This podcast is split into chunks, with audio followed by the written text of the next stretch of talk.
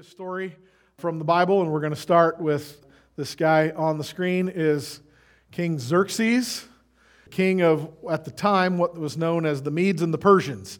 The Persians are the ancient ancestors of what is today called Iran. And the people of Iran and Western India and Afghanistan and part of Iraq is who the Persians were. He was a great king. He ruled over a very large empire. He ruled everything from Greece to India and from Ethiopia to Kazakhstan, uh, if you know your world map. He was very powerful. If you want to know where he fits in in Bible history, if you know your Bible characters, uh, there was Nebuchadnezzar, and then there was his grandson Belshazzar, who's the king that saw the handwriting on the wall. And the night that happened, Belshazzar was executed. He was replaced by Cyrus, the king of the Persians. Then Cyrus was replaced by Darius, and then Xerxes followed Darius. Darius is the king that put Daniel in the lion's den on accident. It happened on purpose, but he got tricked into making the law. Cyrus and Darius and Xerxes were great guys. The Bible never says anything negative about them at all, even though they weren't Jewish and they weren't following the God of Israel although they did. Xerxes was a great guy. He's Esther's husband.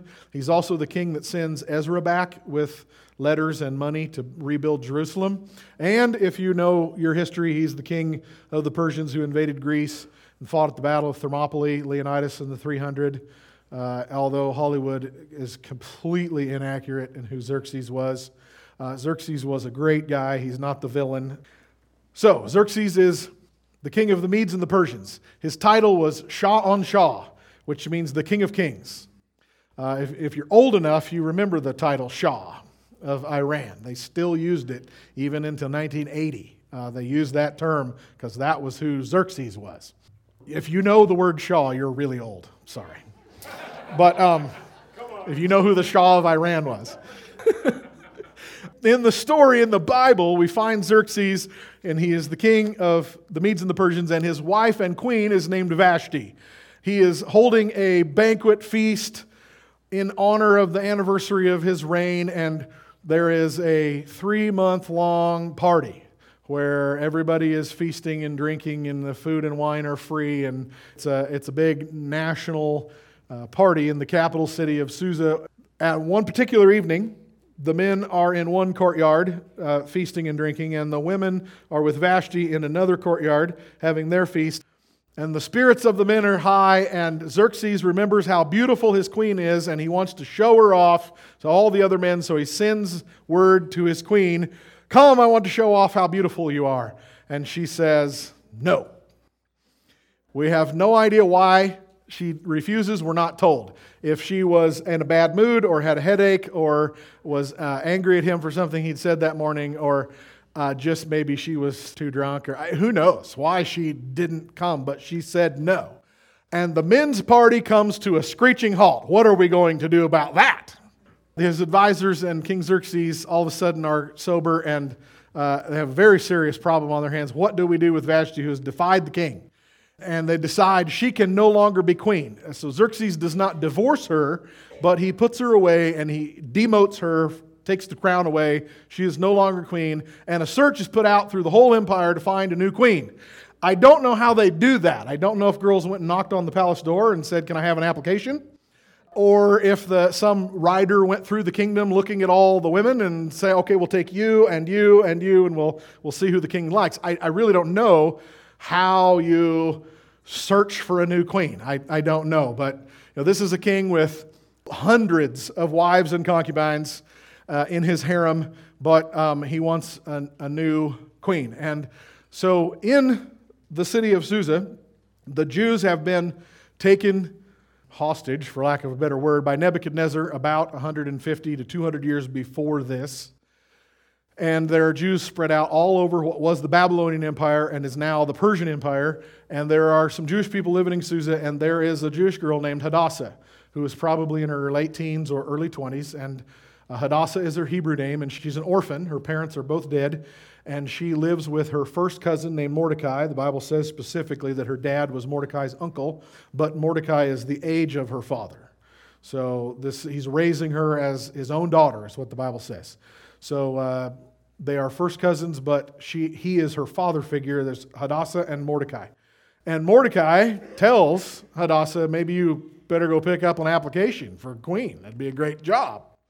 And it says she was exceedingly beautiful. And I don't, again, I, I don't know how it works, but she, I don't know, got knocked on the door and got let in the palace when the guard saw how beautiful she was or something. But there is a group of girls that gets picked, and, and she is in it. She's reassigned a Persian name, which is Esther. And she goes through a year long beauty treatment training in royal protocol and the good manners of how to behave in court and how to treat the king and and what is, you know, how to dress and how to speak and when to bow and not bow and when to, you know, all the stuff that would go along with being in the king's harem. All of the girls are going to be in the harem, but one of them is going to get picked for queen. Now, that is so different than our world that it, it raises a lot of eyebrows and people are quick to condemn the ancient ways. But when a king had wives and concubines, being in the king's harem would have been something a girl wanted. It would have been an honor. She, they were not sex slaves. To be in the king's court, to be picked um, because the king liked you or you were particularly beautiful or whatever. And they would be prepared for a year with beauty treatments. The Bible specifically mentions oils and myrrh, and, and then she would have been trained in royal protocol and all the court rules and manners and such. And then they got sent in, one at a time, obviously, overnight with the king. And after they had spent the night with him, then they went to the other side of the palace where the wives and concubines were. And they were now one of his wives. And he was going to pick one to be queen. It's so totally, completely different than anything that we would have in this modern world. But a king was expected to show his riches and glory by having a lot of wives.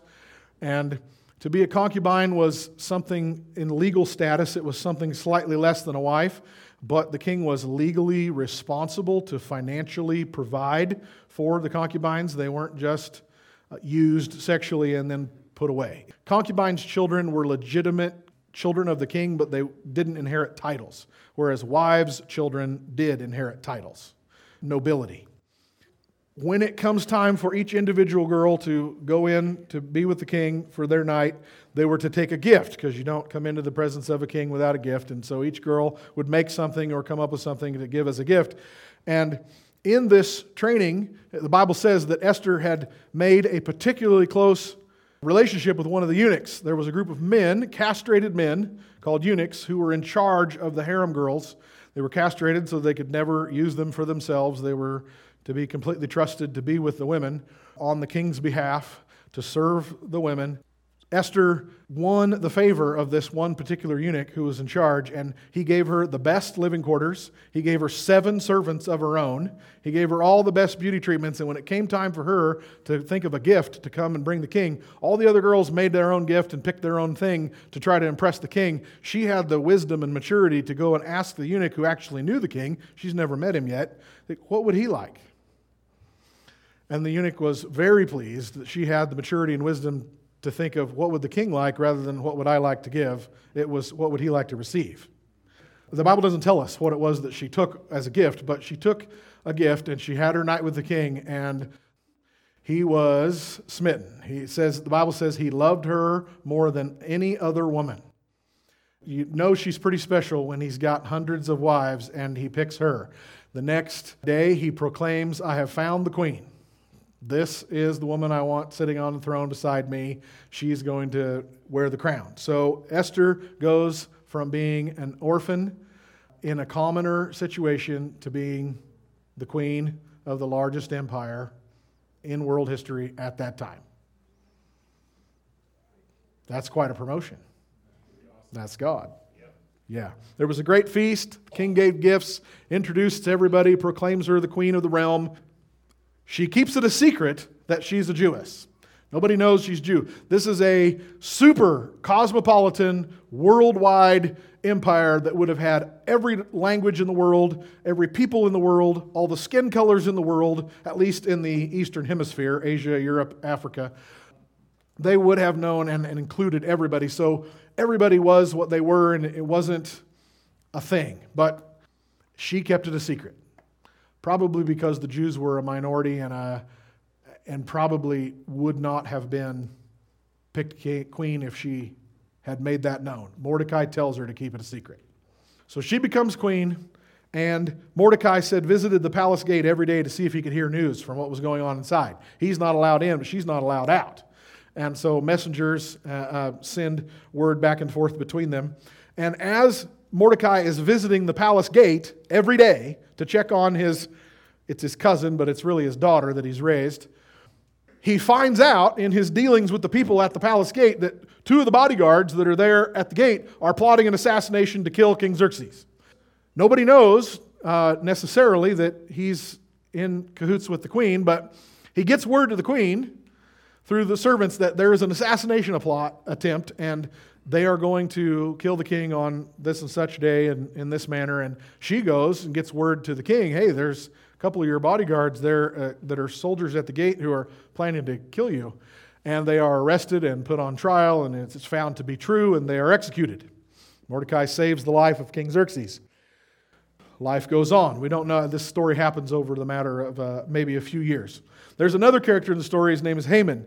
And Haman is the second highest man in the land, the king, and then Haman. Haman is the highest prince or noble in the land. Haman is a grotesquely arrogant guy who loves himself and himself alone. He loves to walk through the street or ride through the street and have everybody bow in front of him. Uh, he, Haman is all about his money and his power and gloating in his position and feeling good when everybody has to bow down to him. As Haman rides through the streets on his royal horse, doing whatever it is that he does, everybody in the street has to stop and get out of the way of his horse and bow down, except one guy won't bow down and that's Mordecai. The Bible never says why Mordecai won't bow down to Haman, but he won't. He just stands there and looks him in the eye and watches him ride by. Haman, like we can see in all the lives of the rich and famous, people who have everything become obsessed with the one thing they don't have. And they can have all the riches and money and power in the world, and all of a sudden, there's this one thing I don't have and I need it. Whether that's another woman or more money or another whatever. And Haman becomes obsessed with this hundreds of thousands of people bowing down to him, and he becomes obsessed with the one guy that won't. And he's full of rage and hatred. And he decides, I want to kill Mordecai, but I don't just want to kill him, I want to kill all Jews. Remember, he doesn't know that the queen is a Jew. I'm going to kill all the Jews. So he goes to the king and tricks him into issuing an edict that he's going to kill all the Jews. Haman comes to him and he says, There's a people in the land that's this small group. It won't matter if we just kill them all, but we need to execute them all and just eliminate them from the kingdom because they're troublemakers and they're causing rebellion, and you won't miss them at all anyway. And so the king is mistakenly led by Haman to issue the edict to kill all the Jews. Haman never tells the king that it's the Jews that he wants to kill. But all through history, all through the Bible, and even on still through World War II and today, the Jews are always facing not just attack, but total annihilation.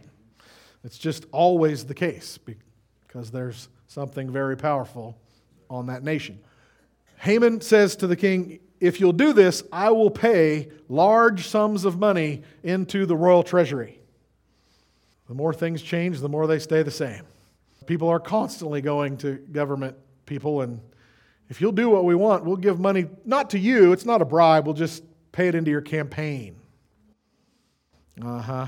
So Haman doesn't actually bribe the king, he just says, I'll pay large sums of money into the national treasury. So, because of money and trickery, Haman gets King Xerxes to unknowingly uh, put his signet ring on the edict to kill all the Jews. So, the way that was done was letters were written up, proclamation was written up in every language in the kingdom, and horse riders were sent from India to Greece, from Ethiopia to Kazakhstan. Uh, and every language saying that on a particular day, and it was about nine months ahead of time, in nine months, there will be a particular day on this month where, if you would like, you are welcome to arm yourself, rise up against your Jewish neighbors, and slaughter them, plunder their house, and take all their riches if they didn't have royal permission to do that, that would have been considered murder. But since the king issued the permission to do it, it was just a day to murder and plunder your neighbors if they're Jewish. You with me?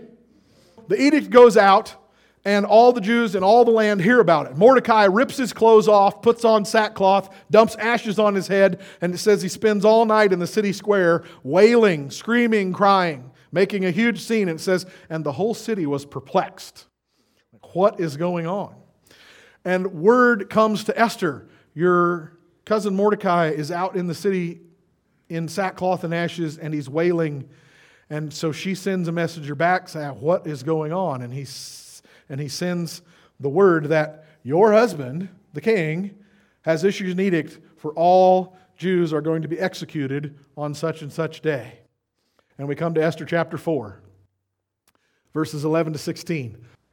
Mordecai tell, sends word to Esther, You need to go to the king and ask him, What is happening? Why are you doing this? And this is her reply All the king's officials and the people of the royal provinces know that for any man or woman who approaches the king in the inner court without being summoned, the king has but one law that he is put to death. The only exception to this is for the king to extend the golden scepter to him and spare his life. But 30 days have passed since I was called to go to the king. When Esther's words were reported to Mordecai, he sent back this answer Do not think that because you are in the king's house, you alone of all the Jews will escape. For if you remain silent at this time, relief and deliverance for the Jews will arise from another place, but you and your father's family will perish. And who knows but that you have come to royal position for such a time as this? Then Esther sent this reply to Mordecai Go gather together all the Jews who are in Susa and fast for me. Do not eat or drink these three days, night or day. I and my maids will fast as you do. When this is done, I will go to the king, even though it is against the law. And if I perish, I perish. At first, her reply is, I can't do that. I'm not allowed into his throne room unless I'm called. If I do that, I'll be killed unless he lowers the scepter to give permission for me to approach the throne. And he says, If you don't do this, God will save us, but you will be judged and you will die. And she realizes, I'm going to die anyway. If this edict comes to pass, I might as well be bold. Go. If I die, I die. I have to do my part. Mordecai says, Who knows? Maybe God has put you in this position just because of this.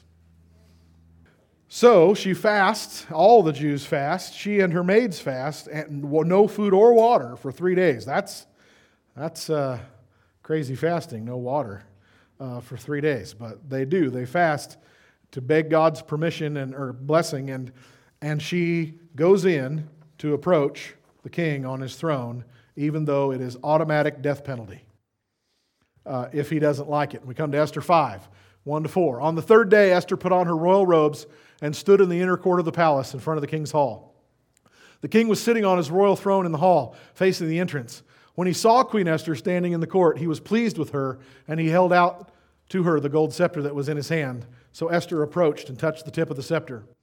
Then the king asked, What is it, Queen Esther? What is your request? Even up to half the kingdom it will be given you. If it pleases the king, replied Esther, let the king, together with Haman, come today to a banquet I have prepared for him.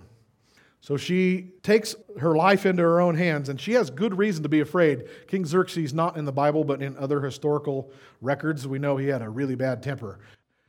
But she takes her life into her own hands, and she comes and stands in the doorway of the throne room and he's sitting there on his throne facing her, and he sees her.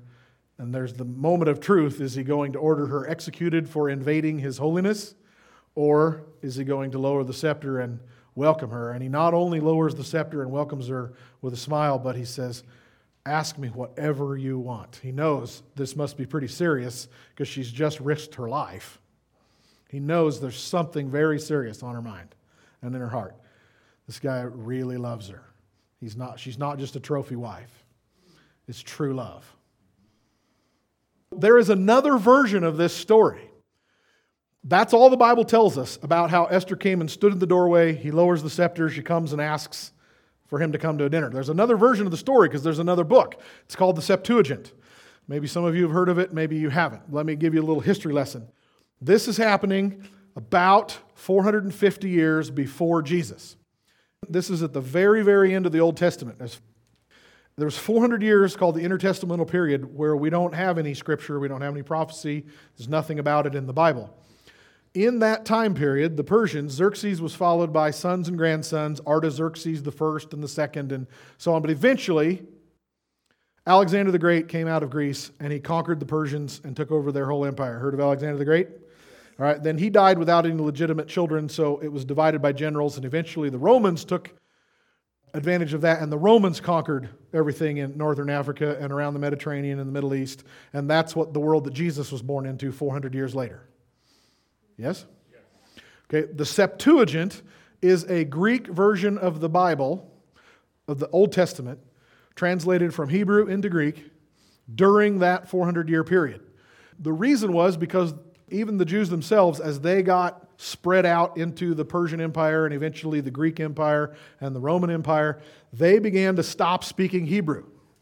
And even the rabbis who were supposed to come to the synagogue and teach out of the scrolls from the Old Testament, they could read it, but it would be like you reading Shakespeare. King James Bible is 403 years old this year. A lot has happened to our language in 400 years. Right? You could read the King James Bible, but you would mostly need a dictionary to explain to you what you're reading. Shakespeare is 400 and some years old. I know that you've read some Shakespeare, but you didn't understand it without somebody translating it for you. It's English, but you don't know English from 400 years ago. Right? So 400 years is a long time, and language changes and evolves, and, and we can see that in our own previous 400 years. So for the Jews, it happened the same way. They still were Hebrews, they were Israelites, but they didn't speak Hebrew anymore. They spoke Greek. So they translated the Old Testament scrolls into Greek, and that's called the Septuagint. The Septuagint is indispensable for us in translating the Bible into English because there's a lot of Old Testament Hebrew words that we don't know what they are, except that we can see what they put it, what the people who knew Hebrew when it was becoming a dying language, they knew Greek and they used that word in Greek. Well, we know that word in Greek and we can translate that to English, so that's what this Hebrew word must mean. You with me? How that works? The people who want to Judaize the New Testament and you know, Jesus didn't speak Hebrew. Um, the Pharisees didn't speak Hebrew. They spoke Greek, which is why the New Testament is written in Greek. It's why when Jesus spoke in Aramaic, which is Hebrew, uh, on the cross, even the Pharisees misunderstood what he said because it wasn't the everyday language of the time. It was Greek. So the Septuagint includes all of the books of the Old Testament. And in the Septuagint version of this story, there's a couple other details right here that add some stuff that I want to tell you about. It says that in the Septuagint that when Esther came before the king, she was trembling with terror and probably trembling because of her fast. You get pretty wobbly three days with no water. She'd be really weak. And she and her servants approach the door, and she stands in front of the door, and it says she sees the king in all of his glory and terror. Said he was beautiful and fierce. And she passed out. She collapses on the floor in terror for her life. She's got a lot on her plate at this moment. Uh, she's taking her own physical life into her hands, but she's representing her whole nation. The fate of all the Jews in the world is on her shoulders. Plus, she's been fasting, not just no food, but no water for three days. She's incredibly weak. She comes into front of the door and she sees him and she passes out. And the Septuagint version of this story says the king jumps up off of his throne and runs and picks her up and carries her back up to the pedestal where his throne is and sets her down. And there's this, there's this picture of her lying on the floor and he's got his hand behind her head, and he's leaning over her in tender, gentle compassion and concern for what has happened to my queen. And there's her maids and the king, I don't know, patting her face, spritzing her with water. I, I don't know, trying to wake her up. And then she wakes up and he goes and sits back on the throne and she bows in front of him and he lowers the scepter. And there's the. So the Bible story isn't wrong, it just leaves out some details. The Septuagint that was written very soon after this happened adds some detail to us. The king says, Ask me whatever you want, I'll give you up to half the kingdom. She says, Come to dinner tonight with Haman. So he and Haman come to dinner that obviously she didn't cook it, uh, her servants cooked it. She's the queen, she doesn't have to slave over the stovetop.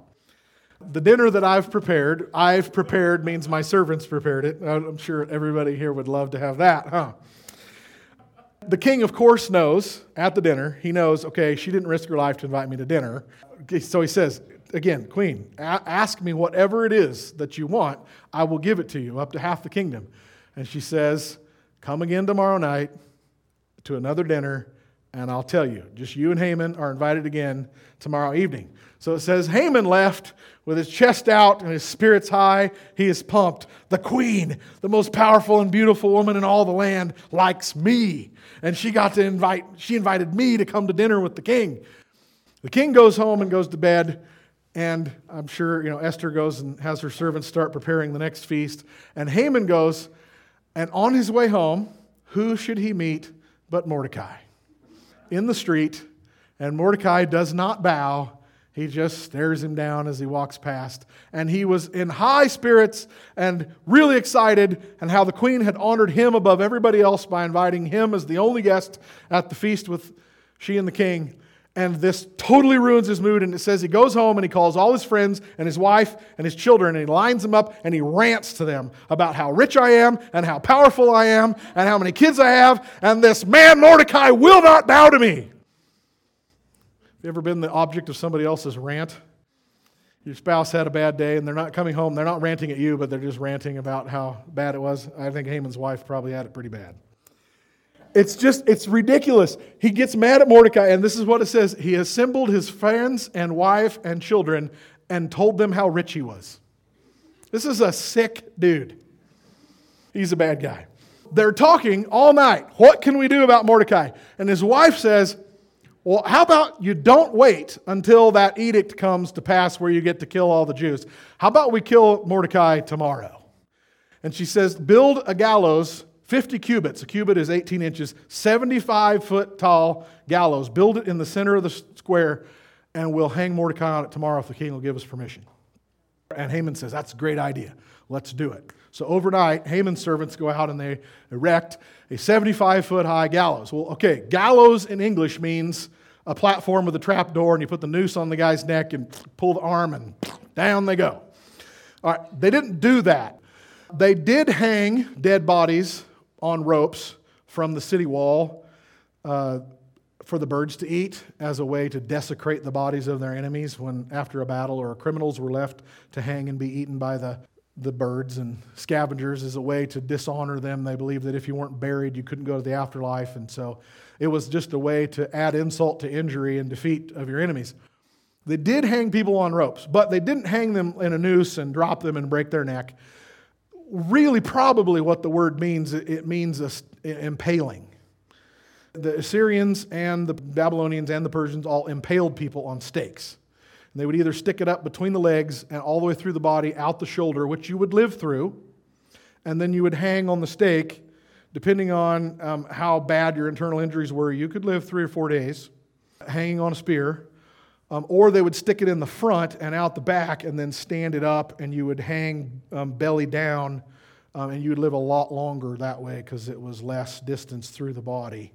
And probably that is what Haman's wife suggests that we do to Mordecai. When it says gallows, that's an English translation, but it's probably not the idea that we have about hanging somebody on a rope. It means hang them on a pole, 75 foot pole.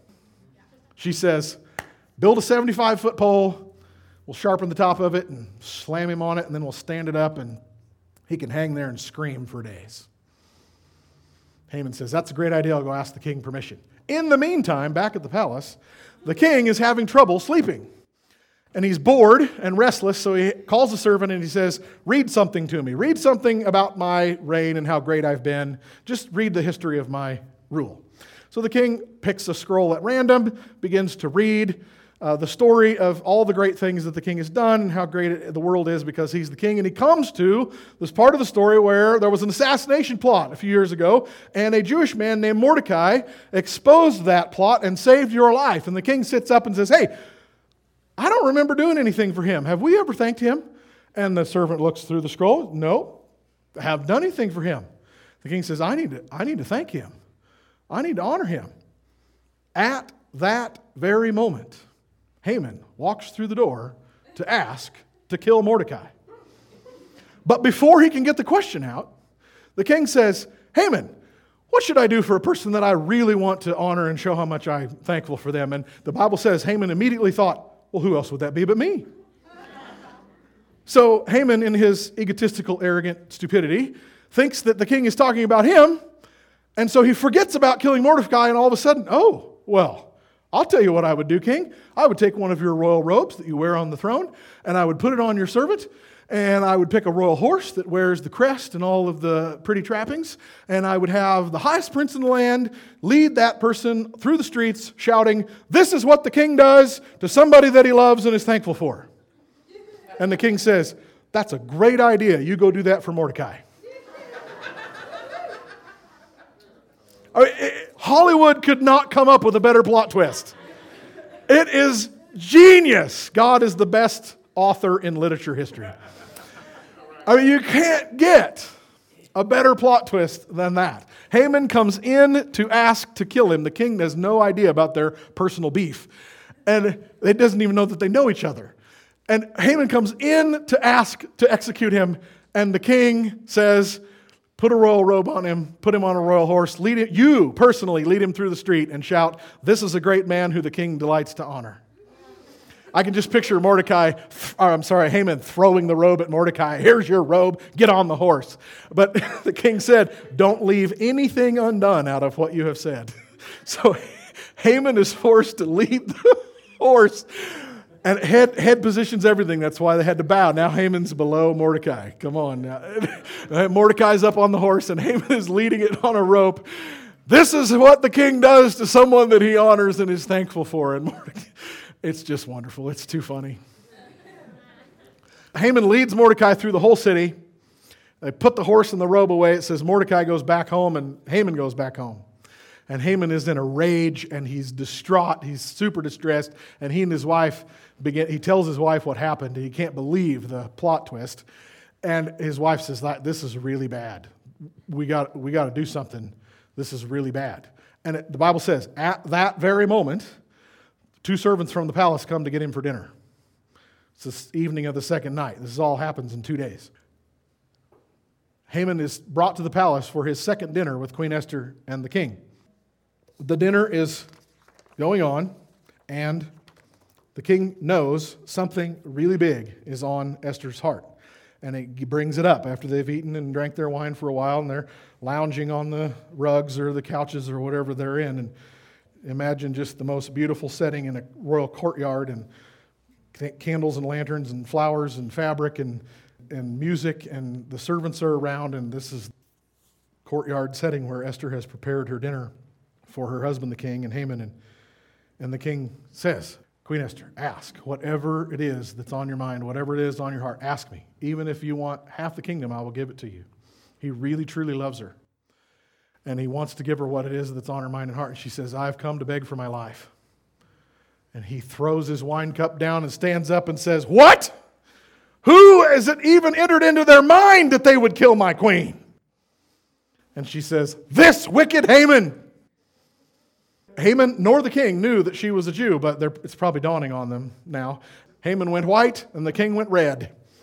And King Xerxes storms out of the room in a rage to think on what it is he needs to do here. Haman comes over and he begins to beg for his life to Queen Esther. I'm sorry, I'm sorry, I didn't know you were a Jew. I would have, a, of course, I didn't mean to kill you. Uh, please, please beg the king to save my life. And in the process, he faints on top of Esther right as the king is coming back into the room, he finds Haman on top of his wife. He's in total distress, begging for his life. He's gone faint, and he collapses on top of the queen. And that's when the king walks back in. Who is this? Would you assault my queen in my absence? And the king didn't even order him executed. The servants just took a, a sheet and covered Haman's face. They already knew. This is it. As the king was speaking, they covered his face. And the main eunuch who loves Esther says, There's a 75 foot pole right outside. and Haman is hung on the gallows he made for Mordecai that very morning. Yay, God. Come on, this is the ultimate plot twist. Hollywood could not invent something better than this, where the bad guy is winning and the good people are losing and about to lose at everything and die and everything, and all of a sudden we switch it and the bad guy dies and the good guy wins. Haman is executed on the gallows he built for Mordecai. That's the way God works, folks. This is the story of Joseph, where Joseph is in the dungeon and his life is doomed. It's over. Everything is lost. And the next day, he's second in the kingdom, only to Pharaoh. It's Jesus. He died on the cross. Everything is lost. But wait, there's more. In fact, he's not dead, he's the second in the universe. Hello? It says, as they're hanging uh, Haman outside, the king gives the house of Haman to Esther. And that doesn't mean his physical house, it means all of his property, his authority, his position, all of his wealth, everything. He gives it to her, and she gives it to Mordecai. And Mordecai becomes second in the kingdom. He was doomed to die. He was literally seconds away. But God, but God came in and showed up. So Haman is dead. Mordecai is promoted. The queen is saved. But there's still this decree that on such and such day, and it's only a few months away now, all the Jews are going to be annihilated by their enemies throughout the whole empire the Bible doesn't say how Esther and the king got separated, but she has to go again, a second time, to his throne room and wait at the door for him to lower the scepter. And he does. She falls at his feet, and it says in, in tears. She's still weeping bitterly for the fate of her people. And she says, Please, king, please spare my people, change the law, cancel the order. And he says, I can't. What's done is done. In the law of the Medes and Persians, when the king put his signet ring, which is the seal, and on the seal the wax, on make things official and legal, it's like a signature in our modern world. The king put his signet ring uh, in the wax on the, on the proclamation. It's it can never be reversed. Not even the king himself can change what was ordered. So there's this moment of hope, and then there's, like any good movie, any good story, there's, oh, well, that isn't all there is. There's more trouble. And it can't be fixed, it can't be changed. And the king thinks on it, and he takes his ring off of his finger and he gives it to Esther, the queen. And he says, You and Mordecai issue a new decree in my name. You can't cancel what was done, but you guys come up with a solution and issue a new law. And we come to Esther chapter 8. Verse 8 You yourselves write a decree concerning the Jews as you please in the king's name, and seal it with the king's signet ring. For whatever is written in the king's name and sealed with the king's signet ring, no one can revoke. So nobody can revoke what Haman did in the king's name, but he, then he takes his ring off and he gives it to his queen and he says, You make a new law, a new edict in my name, and no one can cancel it it will be law. So the idea that Esther and Mordecai come up with is to issue a new law telling the Jews, okay, when that day comes, you, our enemies have legal permission to attack us and they won't be charged with crimes.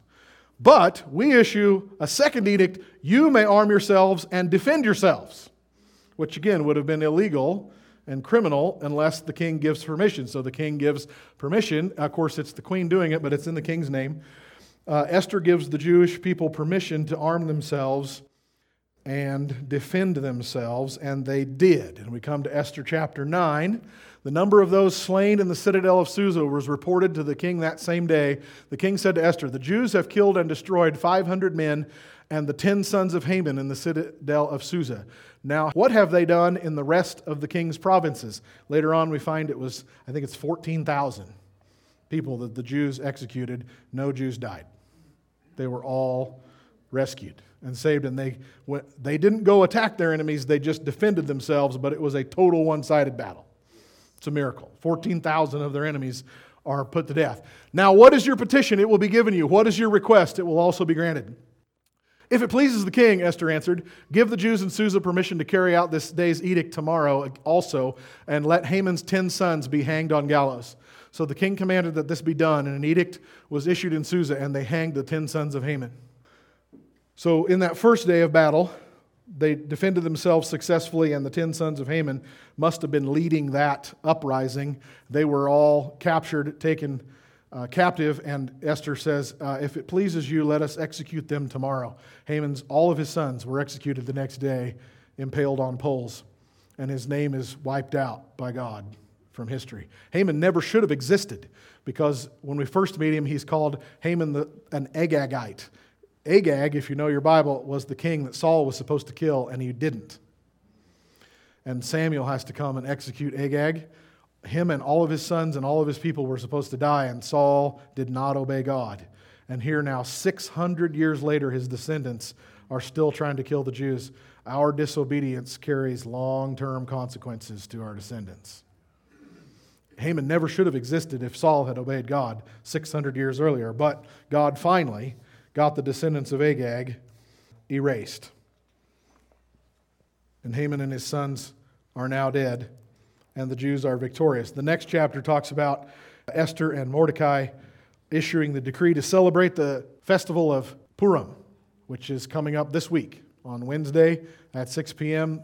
Jewish people around the world will celebrate by fasting and remembrance uh, the victory that they had in this battle because of Esther and Mordecai. Chapter 10 of Esther is the shortest chap- chapter in the Bible, it's three verses. It says, King Xerxes imposed tribute on the land and on the islands of the sea. The islands of the sea is Greece. That's all the Bible says about that, but through the Greek history, we know about um, him building a bridge out of papyrus for his men to cross the Hellespont, which is between the Black Sea and the Mediterranean Sea. They spent months weaving grass to make a bridge. And they laid out these pontoons that floated across the water so that his army could march into Greece. And on the night before they were going to invade, a storm came up and ripped the bridge apart. So he ordered his men in the next morning with their swords and whips to whip the water and stab the water. Uh, to tell the Greek god of the ocean that I am more powerful than you and I will defeat you. They built a second bridge. Months later, they get a second pontoon floating bridge built out of grass again, and no storm happened. And they came across. And then there's the Battle of the 300, which, uh, if you know, you're about Leonidas and the 300 and their stand at Thermopylae. And, and, and that's, that's Esther's husband. So this week they're celebrating Purim, the victory of the Jews over their enemies, because of Esther's courage to go to the throne room to take her life into her own hands and to save her people. In this story, these characters rep- represent someone for us. Xerxes represents God, he's the King of Kings. That was Xerxes' title. God is Jesus, is the King of Kings. Vashti is the first queen. That's Old Testament Israel. Where God said, I want to display your beauty, come and dance. And she said, No, I won't. And so she was removed as queen, and Esther is brought in, and Esther is the church. Esther is us. Hello? Yeah. Esther is the church, the bride of Christ. Haman, of course, represents the devil, who is the second in command in the world. No one ranks higher than him but God.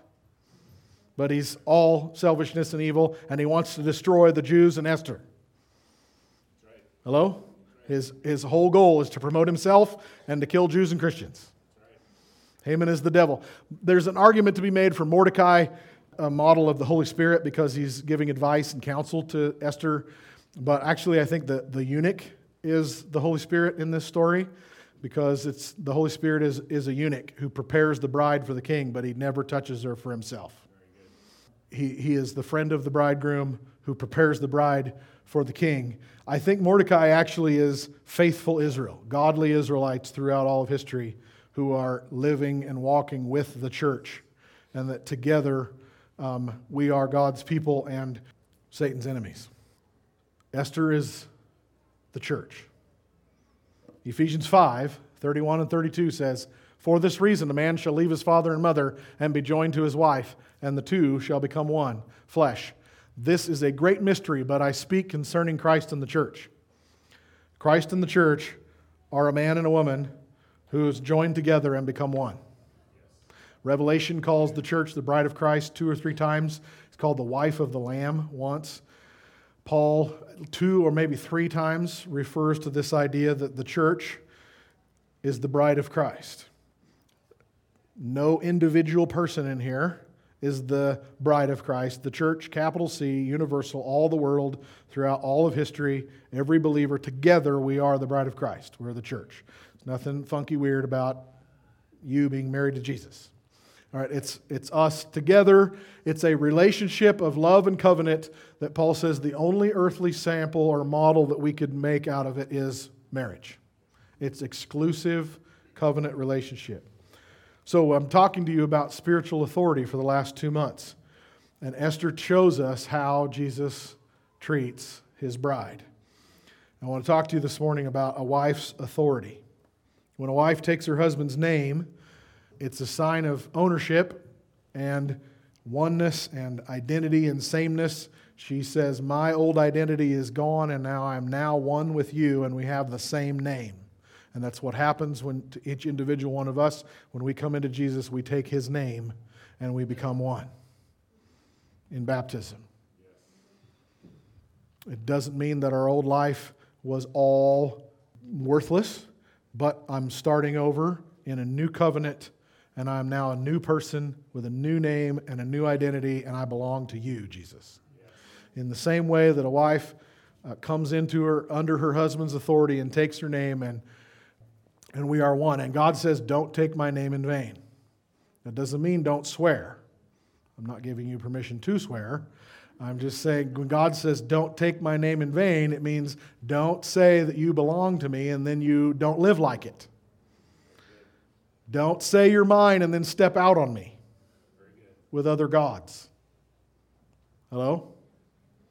Sarah speaks for me if I'm not around with the kids. What she says is law. Come on, moms. Amen? Yeah. I told you two months ago that to have authority, you have to be under authority, and every mom proves it when she says, You just wait till your dad gets home. right?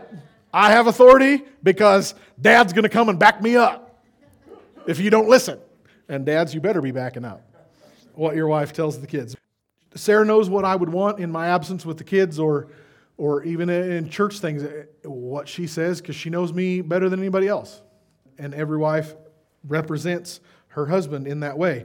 In world history, wives were not granted right to own property or inherit property or have any control over finances, but Christianity has given in cultures where Christianity is the history, women have so many more rights and privileges and honor than they do still today in the Muslim world or the Chinese world or uh, other, pl- other cultures that don't value Christianity. And so a wife can sign checks and own property. And if I died, Sarah would inherit everything that's mine, and what's mine is hers, and we are equals before the law.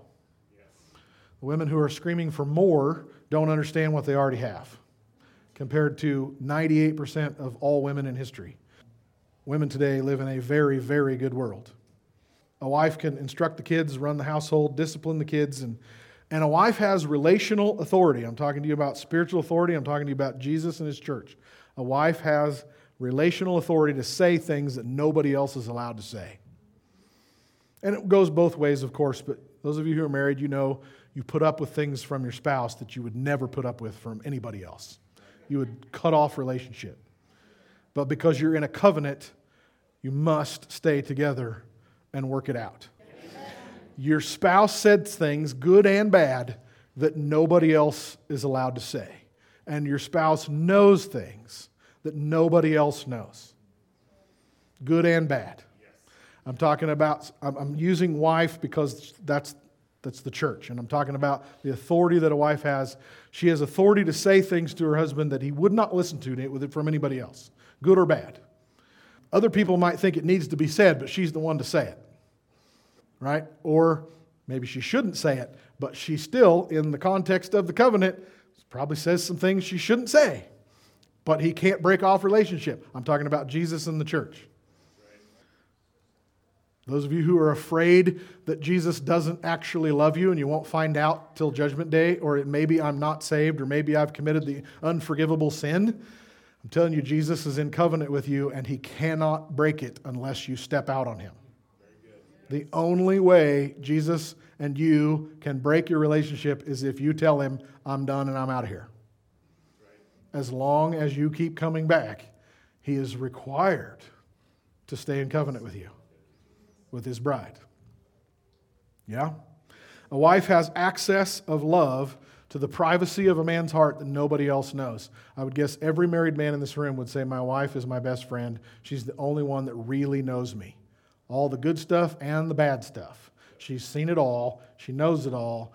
And whether your marriage is good or bad, or strong or weak, you would, ha- you would say, My wife knows me better than anybody. And it's the same with Christ and the church. People think they know who Jesus is, but only those who really love him in covenant love we get to know the depths of his heart and the private thoughts and who he really is. But there's more higher authority even than just a wife, because in this story, Esther is married to a king. If you're married to a king, you're not just a wife, you're the queen. And Esther's story specifically tells us how Jesus treats his queen, that she is a co regent with him. That is absolutely unheard of. In today's society, so much is taken for granted about women's rights that it's not shocking to read the story of Esther. But anybody in world history, when the king takes his ring off and gives it to Esther and says, You make the law, that is jaw dropping. That is unheard of. That is impossible. You don't give authority to a woman, even if she's queen. She's just a trophy to sit here and be pretty and quiet. And the king takes his authority off of his finger and gives it to his queen and says, You rule in my name. I'm talking about spiritual authority yes. with Jesus and his bride. That's mind blowing, shocking, world changing paradigm that a queen would have authority. There have been queens in history that had authority, not in the ancient world much. There was one Pharaoh, a woman Pharaoh, who put on a fake beard and a crown and ruled as a man, but she was usurping power from her son and grandson. But but there weren't queens in the ancient world that just ruled on their own to have authority, because even if you're a queen, you don't have authority. But Esther did, because her king loved her. She wasn't just a trophy wife. She was, but she wasn't just that. He actually loved her and trusted her to use his name to rule in his authority. Whatever you ask, up to half the kingdom, you can have it. You have all of my authority and the resources of my kingdom at your disposal, and you have my full backing to whatever you do. That's Jesus and the church. We're called the bride of Christ. We're called the Lamb's wife. If he's the king of heaven and earth, the church is the queen of heaven and earth. We are the object of his attention and affection, the one thing that attracts him in the whole universe. We're not only saved and redeemed and rescued from our old life, we are loved and attended with great affection and joy and intense love. When we appear before Jesus, we're going to walk in the door of the throne room and faint. I guarantee you. We're not walking in to meet our pal Jesus. We're not walking in to meet a mild suffering servant. We're, in, we're going to meet the God of the universe. And like John, who was very familiar and friendly with Jesus, when he meets him in heaven, he falls down and thinks he's going to die. And once wasn't enough, he did it again. Second time in Revelation. Jesus is so glorious and powerful and fierce and terrifying. We who know him and love him and know that he loves us, we're going to faint. But he is going to jump up off the throne and rush over and pick us up and show great, tender compassion and love and welcome us to his throne. Welcome us to his throne. We have to go in the fear of the Lord. We're not going with some slapstick, uh, relaxed, happy, easy-going attitude to meet the God of the universe. We're not worshiping as, uh, well, thanks God, that was nice of you to die for me and give me a good life. Let's see in heaven. No, we're, we are his servants. We are his children, but we are also his bride. And there is great tenderness and compassion and gentleness, even though he is a great and fearsome king. There is great tenderness. And he wants to know what we need and what we want. He desires to serve us like any good husband wants to serve his wife. Jesus wants to serve his church like any good husband. That's amazing. We're in a covenant relationship with the Lord, and the only earthly model for that is marriage. It's unescapable, it's unbreakable, it's undivorceable. We have relational access to the privacy of His heart. We, meaning the church universal, we are the one that knows Him. The private thoughts of His heart and what He, what he wants. When your husband is the king of heaven and earth, then the bride is the queen of heaven and earth, and that's the church. The church is Jesus' trophy wife.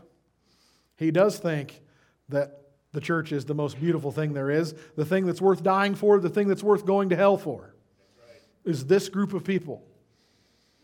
He chose us because we are the most beautiful, the most pleasing to Him, because of humility, because of serving and saving and loving and healing, even people suffering and dying for truth and love and salvation that equals beauty in heaven. Jesus says, I have to have that girl. She's mine. Those people are the one I want, the ones who would give their life for truth and love. And he wants to display the beauty of his queen to the world. Vashti said no, but Esther said yes. There's a whole lot of people that said no, but there are some people who said yes. And he wants to give her what she desires. It's not only keeping her as some trophy display, but she gets elevated to co ruler, which never happens, but it happened. He gives us his authority and he says, You go and make it happen. Make a decree in my name, and nobody can cancel it. Ask whatever you desire, and I will give it to you. This is why I've spent two months on spiritual authority. It is so important that you understand who you are in Christ and how to pray. Go clear back to the beginning. When you end a prayer with, in Jesus' name, amen, that is not a hashtag at the end of the prayer. The king tells Esther, You make a decree in my name, and no one may stop it. God says, I can't undo what's been done. It's done. But you can change it from here on out. Pray and love and serve and believe and act in my name. I give you my authority. I give you all my resources.